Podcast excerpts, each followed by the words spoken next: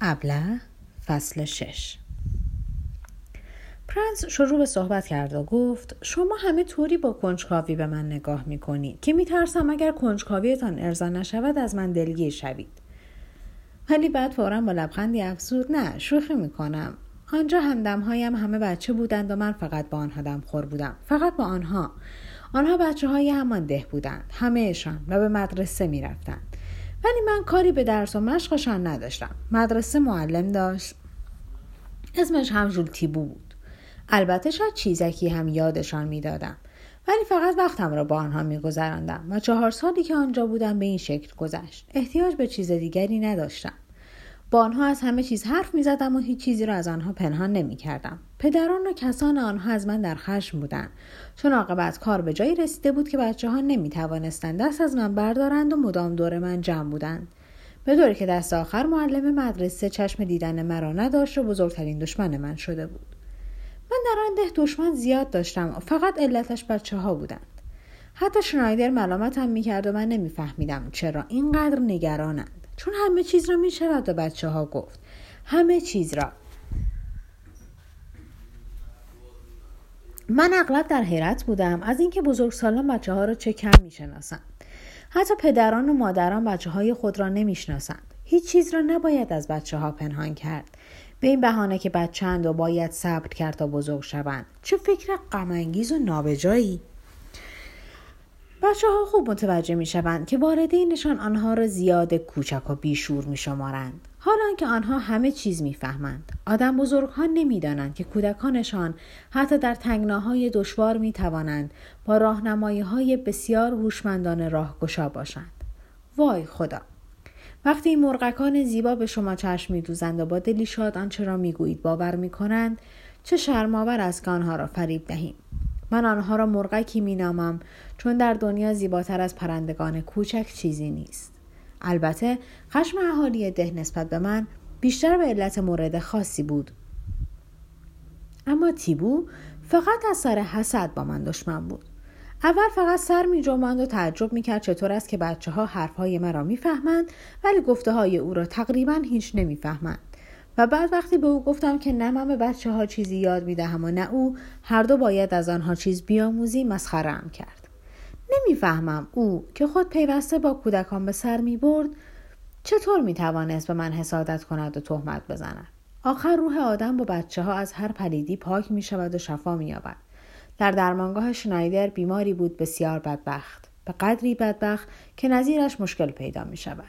او را به شنایدر سپرده بودند که جنونش معالجه شود ولی من گمان می کنم او دیوانه نبود بلکه فقط بیش از اندازه رنج کشیده بود و بیماریش همین بود. اگر می دانستید که این بچه های معاقبت برای او چه شدند اما بهتر است که ماجرای این بیمار را بعدا برایتان بگویم. حالا برایتان تعریف می کنم که ماجرا از کجا شروع شد. بچه ها اول از من با این قد بلند و این بیدست و پایی هم خوششان نمی آمد. خودم می‌دانم که بر روی ندارم. از اینها گذشت خارجی هم بودم. بچه ها ابتدا مسخره می کردند و بعد وقت دیدند که ماری را بوسیدم شروع کردند سنگ انداختن. ولی من یک بار بیشتر ماری را نبوسیدم. پرنس که لبخند شنوندگان خود را دید فورا گفت نه نخندید. ابدا عشق در کار نبود. اگر می‌دانستید چه موجود سیاه روزی بود دل شما هم به اندازه من برایش میسوخت. ماری اهل همان ده ما بود. مادرش پیرزن فرتوتی بود. به قدری بیچاره بود که کت خدای ده اجازه داده بود یکی از دو پنجره ویرانش را به صورت پیشخانی درآورد و چیزهایی از قبیل بند کفش و نخ و سیگار و صابون بفروشد و شاهی سناری به دست آورد. بخور و نمیر زندگی کند. بیچاره بیمار بود و پاهایش ورم داشت.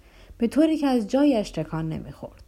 ماری دخترش دوشیزه ای بود تقریبا بی ساله و بسیار لاغر و نزار.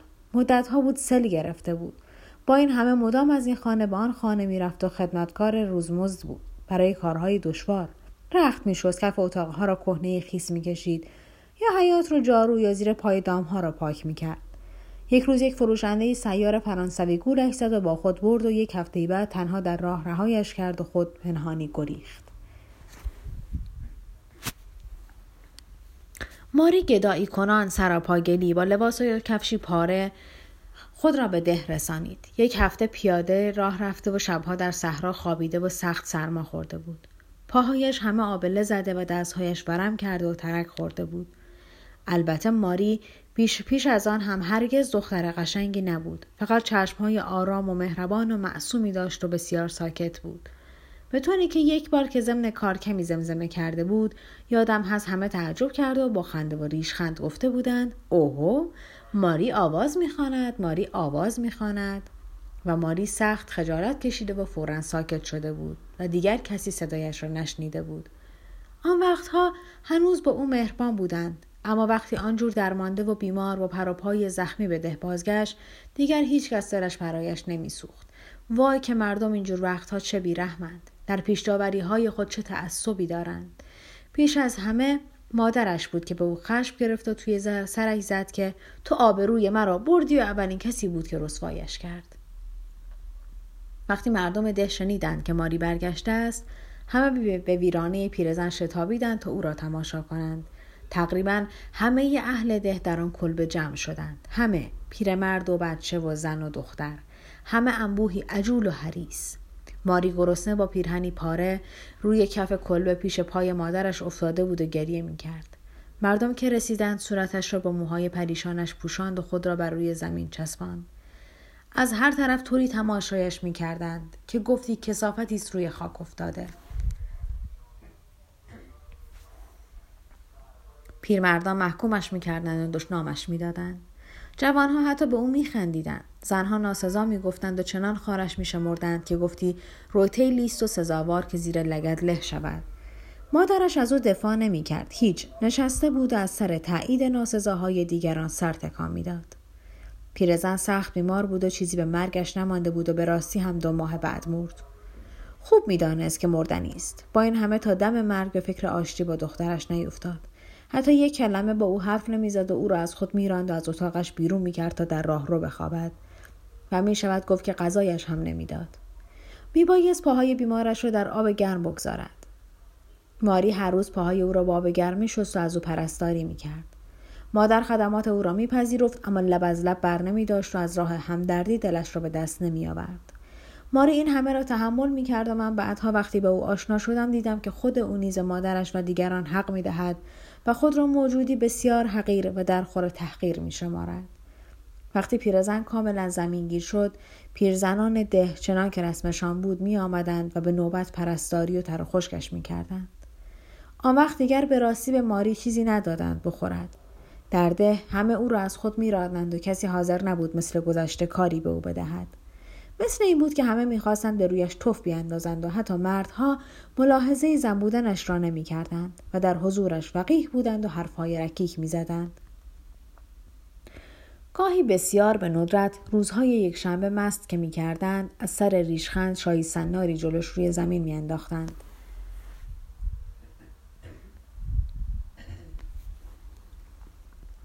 ماری حرفی نمی‌زد و سکه را بر می داشت. از همان وقت خون صرفه می کرد. عاقبت فلاکتش به جایی رسید که جنده هایش از تنش میریخت. به طوری که خجالت می‌کشید از خانه بیرون بیاید. از وقتی برگشته بود پا برهنه بود. آن وقت بود که خاصه کودکان دست جمعی چهل نفری می شدند که مدرسه می رفتند شروع کردند او را به شدت آزردن و حتی گل به رویش پرتاب کردند. از گاوچران ده خواهش کرد اجازه دهد که مواظب گاوهایش باشد. ولی گاوچران او را از پیش خود راند. با این همه ماری بی اجازه او سحر همراه گاوها از ده به صحرا می‌رفت و از گاوها محافظت می‌کرد. گاوچران وقتی دید که ماری به راستی برایش سودمنده است دیگر او را از خود نراند و حتی گاهی کمی از باقی مانده نان و پنیرش را به او می‌داد و این کار را نهایت بزرگواری در حق او میشمرد. وقتی مادر ماری مرد کشیش وقتی مادر ماری مرد مرد کشیش ده شرم نکرد و در حضور همه در کلیسا او را رسوا کرد ماری با همان جنده هایش پای تابوت ایستاده گریه می کرد. جمعیت زیادی آمده بودند تا او را که گریه کنان دنبال تابوت می‌رفت تماشا کنند. آن وقت کشیش که جوان بود و آرزو داشت روزی واعظ بزرگی بشود رو به مردم کرد و ماری را نشان داد و گفت این کسی است که مادرش را که با آبرو پیر شده بود به گور فرستاد و این البته حقیقت نداشت زیرا مادر ماری از دو سال پیش از آن بیمار بود. کشیش ادامه داد تماشایش کنید. آن, جلو شما، آن جلوی شما ایستاده و جرأت نمی کند سر بلند کند زیرا انگشت خدا نشانش کرده است. تماشایش کنید پا برهنه و اوریان است. این عاقبت کسی است که به فضیلت و تقوا پشت کند. حالا این کیست؟ دختر آن مادر است و از این دست حرفها فراوان. و فکرش را بکنید رزانت این کشیش بر دل همه نشست. اما آن وقت ماجرای عجیبی روی داد. بچه ها به میان آمدند زیرا آن وقت دیگر بچه ها همه طرفدار من شده بودند و ماری را دوست داشتند. حالا چه شده بود؟ من می‌خواستم به ماری کمکی بکنم. او احتیاج به پول داشت ولی من هیچ وقت پولی نداشتم. یک سنجاق کراوات الماس داشتم. آن را به کت شلواری گردی فروختم. او در دهات دور میگشت و لباسهای نیمدار می‌خرید. و میفروخت. سنجاقی را که به یقین چهل فرانک میارزید برداشت و هشت فرانک به من داد. من مدتی دنبال این بودم که ماری را تنها پیدا کنم. عاقبت روزی بیرون ده کنار راهبند در کور راهی که به کوه می‌رفت زیر درختی او را دیدم. هشت فرانکم را به او دادم و گفتم که مواظب باشد آن را گم نکند چون دیگر پولی نخواهم داشت که به او بدهم. آن وقت او را بوسیدم و خیالش را آسوده کردم که خیال نکند قصد بدی دارم و او را نه به آن سبب بوسیدم که عاشقش شدم بلکه دلم برایش میسوزد. و از همان اول هرگز او را نه مقصر بلکه فقط نگونبخت میشمردم. مدتی همانجا سعی کردم دلداریش دهم و به او بقبولانم که نباید خود را خار و در برابر مردم گناهکار بشمارد. ولی مثل این بود که منظور مرا نمی‌فهمید. من فورا متوجه این نکته شدم. هرچند که او تقریبا تمام وقت روبروی من سر به زیر انداخته ایستاده بود و سخت خجالت می‌کشید. وقتی حرفهایم را به او زدم دستم را بوسید و من هم فورا دستش را گرفتم و خواستم ببوسم که او دستش را به شدت از دستم بیرون کشید. آن وقت بود که بچه ها که کمین کرده بودند ما را دیدند خیلی بودند. بعدها دانستم که آنها از مدتها پیش پنهانی مرا میپاییدند. شروع کردن سود کشیدن و کف زدن و خندیدن و ماری و پا به فرار گذاشتن. می‌خواستم با آنها حرف بزنم اما آنها با سنگ جوابم دادند. همان روز همه خبر شدند. تمام اهل ده و باز به جان ماری بدبخ افتادند و پیش از پیش به او کینه بر شدند. حتی شنیدم که می‌خواهند به دادگاهش بکشند تا مجازات شود خدا را که به خیر گذشت و خیالشان از حد حرف تجاوز نکرد اما در عوض بچه ها دست از سر او بر نمی داشتند و پیش از پیش آزارش می‌دادند و خاک و گل به سرش می ریختند. دنبالش می کردند و او با آن سینه بیمارش از پیش آنها می گریخت و از نفس می افتاد و آنها در پیش فریاد می زدند و دشنامش می دادند. یک بار کار به جایی رسید که من با آنها در افتادم. بعد شروع کردم با آنها حرف زدن و هر روز همین که فرصتی پیدا می شد به این کار ادامه می دادم. آنها گاهی می ایستادند و گرچه ناسزاگویان به حرفهای من گوش می دادند. و سیاه روزی ماریا را، ماری را برای آنها شرح دادم. به زودی دیگر فوش نمی‌دادند و ساکت دور می شدند. کم کم با هم صحبت می کردیم و من هیچ چیز را از آنها پنهان نمی کردم و درباره همه چیز برایشان حرف می زدم. آنها با کنجکاوی بسیار گوش می‌دادند و طولی نکشید که دلشان نسبت به ماری نرم شد. بعضی از آنها وقتی او را می‌دیدند میایستادند و به مهربانی سلام می‌کردند. آنجا رسم است که وقتی دو نفر به هم برمیخورند آشنا یا غریبه به هم سلام می‌کنند و روز به خیر می‌گویند. وقتی فکرش را می‌کنم می‌بینم که ماری باید خیلی تعجب کرده باشد. یک روز دو دختر بچه از خانه خوراکی برداشتند و برایش بردند و پیش من آمدند و برایم گفتند که چه کردند. تعریف کردند که ماری گری کرده است و حالا آنها او را خیلی دوست می‌دارند. طولی نکشید که بچه های ده همه با او دوست شدند و همراه او به من محبت می کردند. اغلب پیش من می آمدند و از آن می‌خواستند که برایشان حرف بزنم. خیال می کنم که خوب حرف می زدم چون می دیدم که با علاقه به حرفهایم گوش می دهند.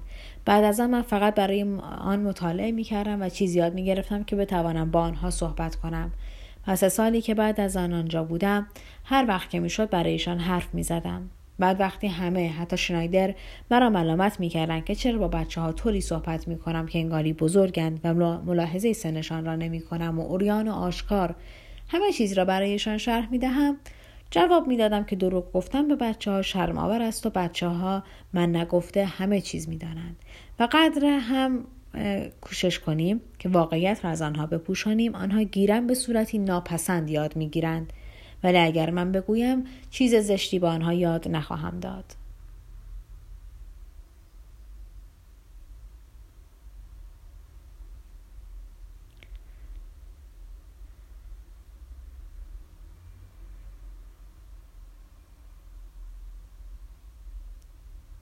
خوب است که همه کودکی خود را به یاد آورند. ولی هرچه می گفتم آنها قبول نمی کردند.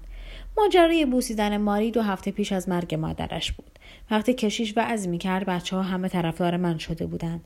من حرفهای کشیش را برای آنها نقل کردم و درباره رفتارش توضیح دادم.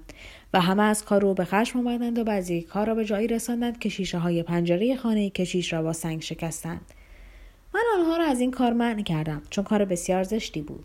ولی به زودی همه اهل ده از ماجرا با خبر شدند و بنای ملامت مرا گذاشتند که بچه ها را از راه به در می‌برم. بعد دانستند که بچه ها ماری را دوست دارند و سخت به وحشت افتادند. ولی ماری دیگر احساس دلخوشی می‌کرد. اهل ده بچه ها را من کردند که دیگر به دیدن ماری بروند ولی بچه ها پنهانی مسافت دوری را طی می‌کردند که به دیدن ماری بروند. و به چراگاه که نیم ورستی با ده فاصله داشت. نزد ماری میشتابیدند بعضی برایش هل و گل می بردند و بعضی نزد او می رفتند و دست در گردنش می انداختند و می گفتند دوستتان داری ماری؟ و بعد یک راست به تاخت باز می گشتند. ماری چیزی نمانده بود که از این خوشحالی ناگهانی دیوانه شود. زیرا چنین سعادتی را هم به خواب نمی‌دید شرمنده و در این حال خوشحال بود. از همه مهمتر این بود که من او را دوست دارم. و بچه ها می‌خواستن نزد او بروند و برایش خبر ببرند که من او را دوست دارم و چه ها از او برایشان می‌گویم. برایش تعریف می‌کردند که من بودم که برایشان همه چیز را به تفصیل توضیح دادم و در نتیجه آنها او را دوست دارند و دلشان برایش میسوزد و همیشه هم او را دوست خواهند داشت. بچه تابا نزد من میآوردند و با سیمایی شاد و به اهمیت کار خود آگاه به من می‌گفتند که از نزد ماری میآیند.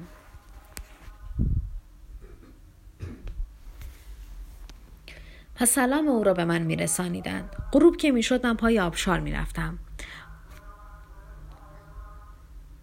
آنجا گوشه ای پیدا کرده بودم که میان درختان سپیدار پنهان بود و از ده دیده نمی‌شد و بچه ها شتابان آنجا جمع می شدند و بعضی حتی پنهان از پدر و مادرشان.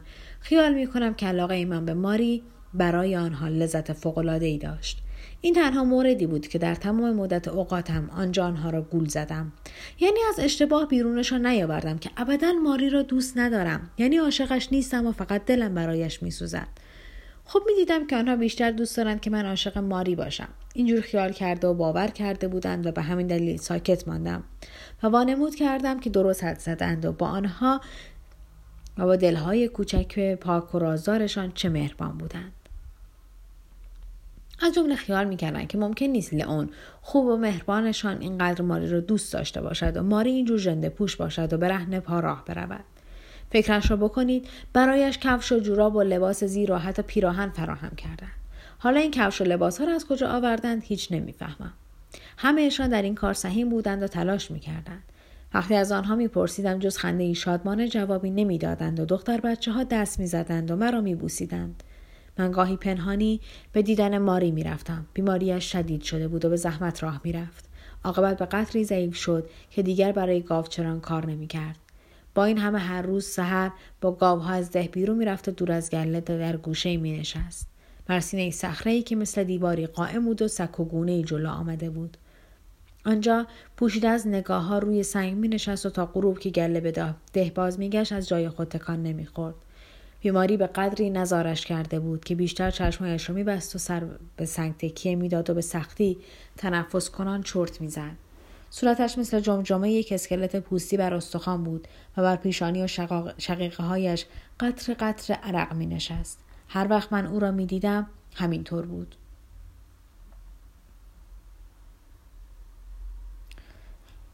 نزدش می‌رفتم و دقیقه بیشتر نمیماندم. من هم نمی‌خواستم کسی مرا ببیند به محض اینکه به او نزدیک می‌شدم یکی می‌خورد و چشمهایش را باز می‌کرد و شروع می‌کرد دست مرا بوسیدن. من دیگر دستم را واپس نمیکشیدم. چون می‌دیدم انگار بوسیدن دست من بار از دلش برمیدارد تمام مدتی که آنجا می نشستم می لرزید و گریه می کرد. درست است که سعی کرد با من حرف بزند اما مشکل می شد فهمید چه می گوید. گاهی حالش به دیوانه ها میمانست و به هیجا می آمد و برق شوق در چشمانش می درخشید. گاهی بچه ها هم با من می آمدند اما معمولا دور می ایستادند و سعی می کردم مراقب باشند که مبادا کسی یا چیزی به ما صدمه ای بزند و این کار برایشان بسیار خوشایند بود و وقتی می رفتیم و ماری باز تنها می ماند مثل پیش بی حرکت می نشست و چشمهایش را می بست و سرش را به سنگ تکیه می داد. شاید رویایی ذهنش را مشغول می داشت. یک روز صبح دیگر نتوانست با گله از ده بیرون برود و در ویرانه خالیش ماند. بچه ها فورا خبر شدند و یک یک تقریبا همه در طی روز به او سر می زدند. تک و تنها روی تختش افتاده بود. دو روز جز بچه ها کسی به سراغش نرفت و فقط آنها بودند که به نوبت از او پرستاری می کردند. اما بعد که در ده شایع شد ماری به راستی در حال احتضار است پیرزنان کم کم به سر وقتش می‌رفتند و به نوبت بر بالینش می نشستند. مثل این بود که دل اهل ده نسبت به او نرم شده باشد اینقدر بود که دیگر مثل پیش بچه ها را از رفتن به نزد او باز نمی داشتند و دعواشان نمی کردند. ماری مدام چرت می‌زد اما خوابش ناآرام بود سرفه که می‌کرد ریه هایش می‌خواستند از جا کنده شوند پیرزنان بچه ها را از نزد او میراندند که اما بچه ها باز میگشتند و پای پنجرش جمع می‌شدند.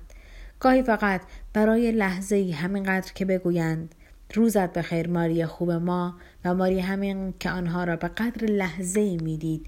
یا صدایشان را میشنید جان می‌گرفت و بی به سفارش پیرزنها سعی می‌کرد که روی آرنج نیمخیز شود و با حرکت سر از آنها تشکر کند. مثل گذشته هر بار چیزکی برایش می آوردند ولی ماری تقریبا چیزی نمی‌خورد. باور کنید بچه ها باعث شدند که ماری با دل خوش بمیرد. آنها باعث شدند که ماری ذلت سیاه خود را فراموش کند. مثل این بود که بچه ها پوزشش را پذیرفته باشند چون تا دم مرگ خود را گناهکار می شمرد. بچه ها هر روز صبح مثل مرغکانی بر پنجرش بال می‌زدند و فریاد میکشیدند. ماری تو را دوست داریم. ماری به زودی جان سپرد. من خیال می‌کردم بسیار بیش از این زنده میماند. شب آخر پیش از غروب آفتاب به سراغش رفتم. خیال می‌کنم مرا شناخت من برای بار آخر دستش را فشردم. وای که دستش چه خشکیده بود. صبح روز بعد آمدند و خبر آوردند که ماری مرده. آن وقت یه جور بچه ها را نمی‌شد گرفت. آنها تابوتش را به گل آراستند و تاج گلی هم روی سر خودش گذاشتند. کشیش دیگر مرده بینوار را لجمالی نکرد. جمعیتی برای تشییع جنازش نیامد فقط چند نفری از سر کنجکاوی برای تماشا اما وقتی خواستن تابوت را از زمین بلند کنند به گورستان ببرند بچه ها همه از هم پیشی می جستند تا خود آن را به دوش بگیرند اما چون زورشان نمی رسید فقط کمک کردند و دنبال تابوت می و گریه می کردند. از آن وقت به بعد گور ماری پیوسته مورد احترام بچه های ده بود. هر سال آن را از گل می پوشاندند و از اطراف آن را بوته های گل سرخ کاشتند. از آن بعد اهل ده شروع کردند از بابت بچه هاشان مرا آزار دادند. کشیش و معلم مدرسه بیش از دیگران خشم مردم را علیه من تیز می کرد. به شدت قدغن کردند که بچه ها با من حرف بزنند و شنیدر حتی قول داد که مراقب باشد که بچه ها به من نزدیک نشوند. اما رابطه بچه ها با من قطع نشد. از دور یکدیگر را می دیدیم و با اشاره با هم ارتباط داشتیم. آنها یادداشت های کوچکی برای من میفرستادند. البته این سختگیری ها بعدها برطرف شد اما پیش از آن این محبت های کودکان بسیار دلچسب بود. این اذیت ها بچه ها را به من نزدیکتر کرد. سال آخر حتی می شود گفت که با تیبو و کشیش هم آشتی کردم. اما شنایدر با من خیلی حرف می‌زد و درباره روش تربیتی من که آن را برای بچه ها زیان آور میشمرد با من بحث می‌کرد ولی چه روشی شنایدر عاقبت فکر عجیب خود را درباره من بروز داد این صحبت مال وقتی بود که دیگر داشتم برمیگشتم گفت که دیگر یقین کامل دارد که من خود پاک بچم. خلاصه با بچه ها فرقی ندارم و فقط از حیث رشد و شکل ظاهر صورتم به بزرگ سالم میمانم. حالا که از حیث رشد روحی و خلق خوب و حتی شعور رشد نکردم و شاید سالم هم که بشود همینطور باقی میمانم. من از این حرف او خیلی خندیدم. خب حرفش که البته درست نبود. آخر کجای من بچه است؟ اما از یک جهت حق داشت. حقیقت این است که از معاشرت با آدم بزرگها خوشم نمیآید. این چیزی است که خودم مدت هاست فهمیدم. علتش هم این است که نمی‌توانم با آنها سر کنم. هر حرفی هم که به من بزنن و هر قدر هم که با من مهربان باشند نمی‌دانم چرا با آنها بودن برایم مشکل است. و خیلی خوشحال می‌شوم که زودتر آنها را بگذارم و بروم پیش رفقایم. و رفقایم همیشه بچه ها بودند. اما نه به دلیل اینکه خودم بچم بلکه دلم از روی سادگی با آنها میل می کند وقتی در همان اوایل اقامتم در ده افسرده بودم و تنها به کوه پناه می بردم یا وقتی تنها در ده سرگردان بودم و خاصی ظهر که خیلی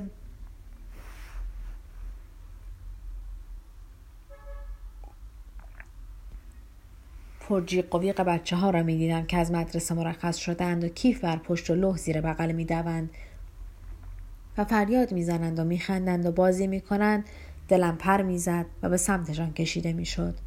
نمی‌دانم ولی هر بار که آنها را می‌دیدم احساس فوقالعاده شدید شادمانی در دل داشتم. می و خنده شیرین کامی بر لب به پاهای کوچک و بیقرار را همیشه دوانشان چشم میدوختم و این پسرکان و دخترکان را تماشا می کردم که با هم می‌دوند و میخندند یا گریه می‌کنند. چون بسیاری از آنها در راه مدرسه به خانه فرصت دعوا و کتککاری هم یافته بودند. اشکاشان را که میریختند باز آشتی می‌کردند و بازیکنان می‌رفتند. و من از تماشای آنها بار غم دلم را از یاد می بردم. در تمام این سه سال نمی توانستم بفهمم که مردم چطور افسردند و قصه چرا می خورند. نمیفهمیدم که مردم چه غمی دارند و چطور می توانند افسرده باشند. تمام سرنوشتم با آنها گره خورده بود و هرگز خیال نمی کردم که روزی از آن ده دور شوم و هرگز از ذهنم نمیگذشت که زمانی به روسیه برگردم. خیال می کردم که تا آخر عمر همانجا می مانم اما دیدم که شنایدر دیگر نمی‌تواند بار زندگی مرا تحمل کند. بعد مسئله پیش آمد و ظاهرا به قدری مهم بود که خود او مرا شتاباند که هرچه زودتر برگردم. و از طرف من به نامه که از روسیه رسیده بود جواب داد. حالا من باید درباره این نامه تحقیق کنم و ببینم موضوع چیست و احیانا با کسی مشورت کنم. چه بسا آینده هم به کلی عوض شود. اما مسئله این نیست و اینجور چیزها اهمیتی ندارد. مهم این است که با این سفر زندگی من سراسر عوض شده است. و خیلی چیزها را که با آنها دل بسته بودم آنجا گذاشتم. خیلی چیزهای مهم از دستم رفت. در قطار که نشسته بودم فکر می کردم حالا می روم میان مردم. می‌دانم که از زندگی آدم ها هیچ نمی‌دانم ولی زندگی تازه‌ای برایم شروع شده است. تصمیم گرفتم که کارم را با درستی و جدیت دنبال کنم. شاید هش و نش و مردم برایم خسته کننده و مشکل باشد. قبل از همه چیز تصمیم دارم که با همه معدب و صادق باشم و لابد کسی از من بیش از این انتظاری نخواهد داشت. شاید اینجا هم خیال کنند طفلی بیش نیستم. خب بگذار خیال کنند. مگر همه نمی‌دانم چرا. خیال نمی کند ابله هم در حقیقت هم زمانی به قدری مریض بودم که به خلها بیشباهت نبودم. ولی وقتی خودم می‌فهمم که مردم خیال می‌کنند بیشعورم چطور می‌شود گفت که بیشعورم؟ وقتی به جمعی وارد می‌شوم با خود می‌گویم حالا همه خیال می‌کنند مغزم پاره سنگ برمیدارد. حالا که اینطور نیست. همه چیز را می‌فهمم و هیچکس نمی‌فهمد که می‌فهمم. اغلب ذهنم به این مشغول است. وقتی برلین بودم چند نامه کوچک از سوئیس برایم رسید که بچه ها برایم نوشته بودند.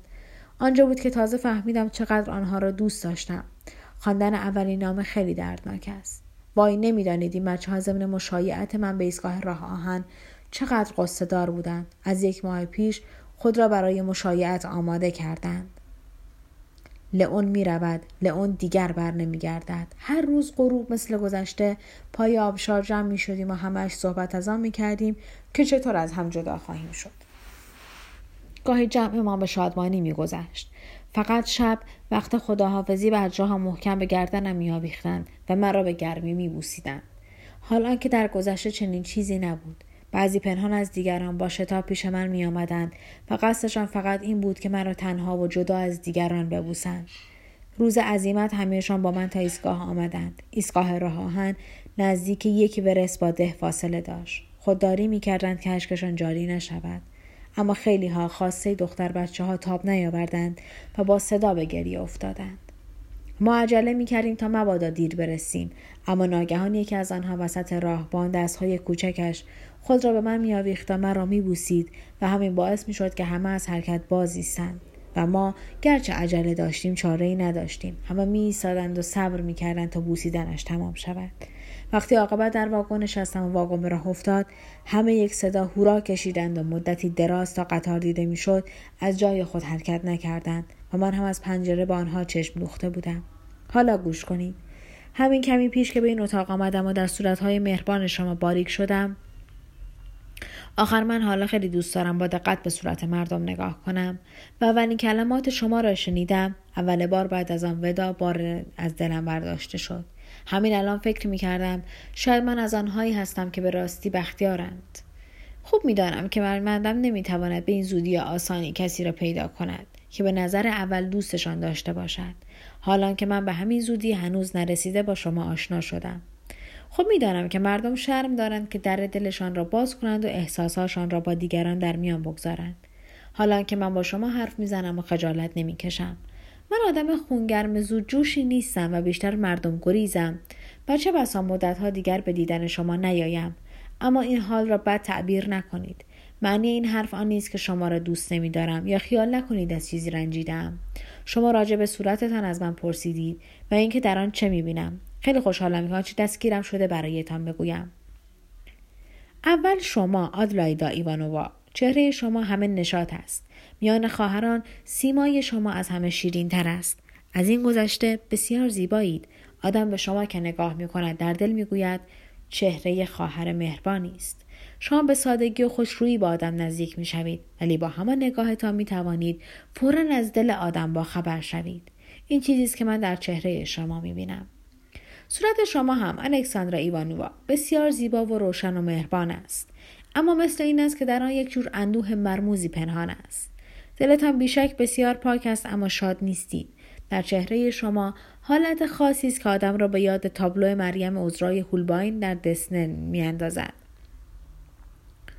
خب این هم از صورت شما. نمی‌دانم چهره شناس بسیری هستم یا نه. البته شما خودتان بودید که مرا چهره شناس دانستید. آن وقت ناگه رو به سمت خانم ژنرال گرداند و گفت اما راجع به چهره شما.